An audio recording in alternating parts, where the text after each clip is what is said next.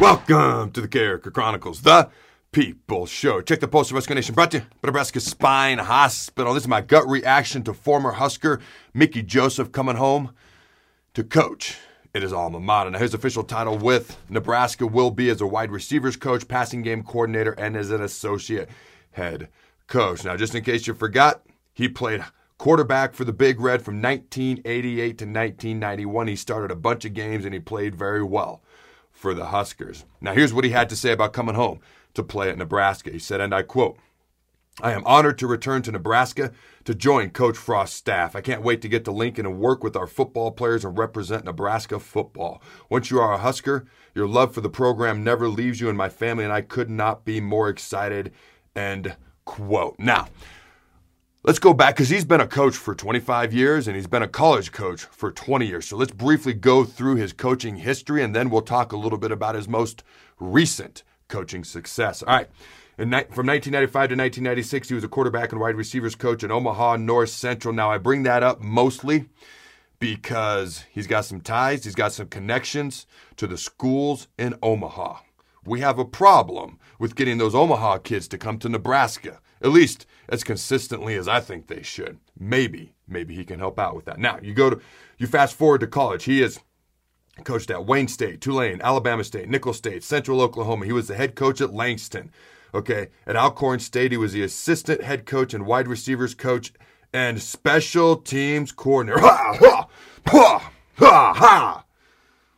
Sorry, I got a frog in my throat. I'm just saying we need a special teams coordinator. That's all I'm saying. All right, Grambling State. He was a wide receivers coach and special teams coordinator. Not saying it's got to be him, but I'm going to beat that dead horse one more time. Let's please hire. Please, please hire a special teams coordinator. Now, back to the topic at hand. At Louisiana Tech, okay, while he coached there, they had the number two, okay, scoring offense in the nation, average of forty-three point, forty-four point three points per game. In two thousand seventeen, until recently, he was a wide receivers and assistant head coach at a little-known place called L S U.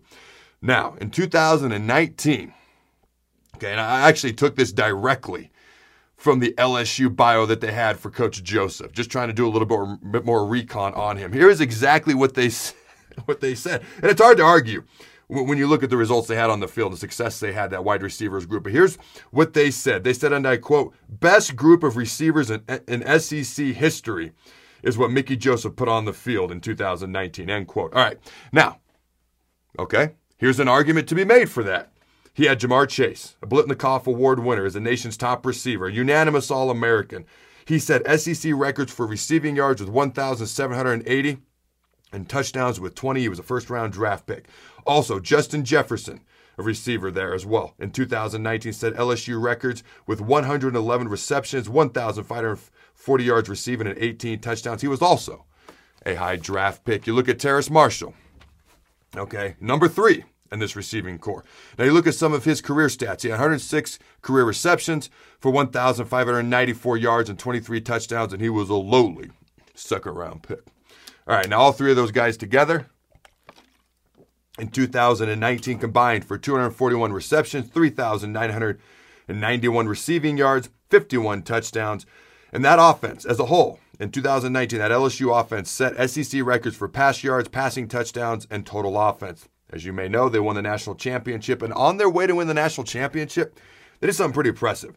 They beat seven, not ranked teams, not top twenty-five teams. They beat seven top ten teams, and four of those teams were ranked in the top five. All right, now, Coach Joseph has had eleven coaching stops in his past twenty years of coaching college football. When people ask me, hey, Adam, you want to coach college football in the N F L? That's always in the back of my mind because that is not an unusual amount. My D-line coach with the Rams, when I first got there, he'd been in the N F L a while. He'd already been at ten different stops. Okay, since then, he's been at eight other coaching positions. That's eighteen. Okay, here's what I'd like to say to Mickey Joseph. Coach Joseph, welcome home. All right, now, he, as I mentioned, he has ties to Omaha and recruiting in Omaha. Now, like I mentioned, I think some people almost don't even want to acknowledge that this is a problem. And if I stand alone on this hill, I'll stand alone on this hill.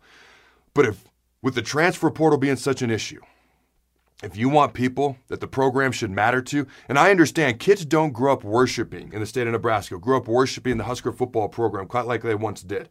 But if you want it to matter to the kids of this state, you got to get kids of this state to come. And if you want kids who are going to be willing to stick it out longer, it's the kids from the state of Nebraska. And there's a lot of talent that's going elsewhere, that's playing for other teams, and frankly, we're having to play against them. This is an issue and a piece to the puzzle that a coach that is fifteen and twenty-nine, this is a piece to the puzzle that Coach Frost is missing. And it needs to be addressed, and hopefully Coach Joseph can help with that. Now, in general, he's just a top recruiter in general, talking about Coach Mickey Joseph. When you let go of a guy like Ryan Held, okay, and he was let go because the running backs weren't producing as much as they needed to. I wish Coach Held all the best in the future. I even predicted that they would let him go, but he was our top recruiter. If you're going to let a guy like that go, your top recruiter, you got to bring in someone else who can recruit, or other people who can recruit as well, and that's something Coach Joseph can do. Now, I I distinctly, in my opinion, I feel like getting, okay, Coach Joseph to come coach here at Nebraska was a top priority for Scott Frost. In his mind, this might be as big a get as getting like a top commit or a top recruit, okay? Now, to be clear, this is not some frickin' fluff piece. I'm very excited Mickey's here. He's had phenomenal success coaching. But now, you got to do it here. My question is, can he repeat it here at Nebraska, and can he do it quickly? If it ain't done quickly, it's got to happen. All right, here we go. You know where I stand. I believe he can, and I'm hoping he does. The question is, will he be able to reproduce that success at Nebraska? I'm rooting for him. Throw the ball.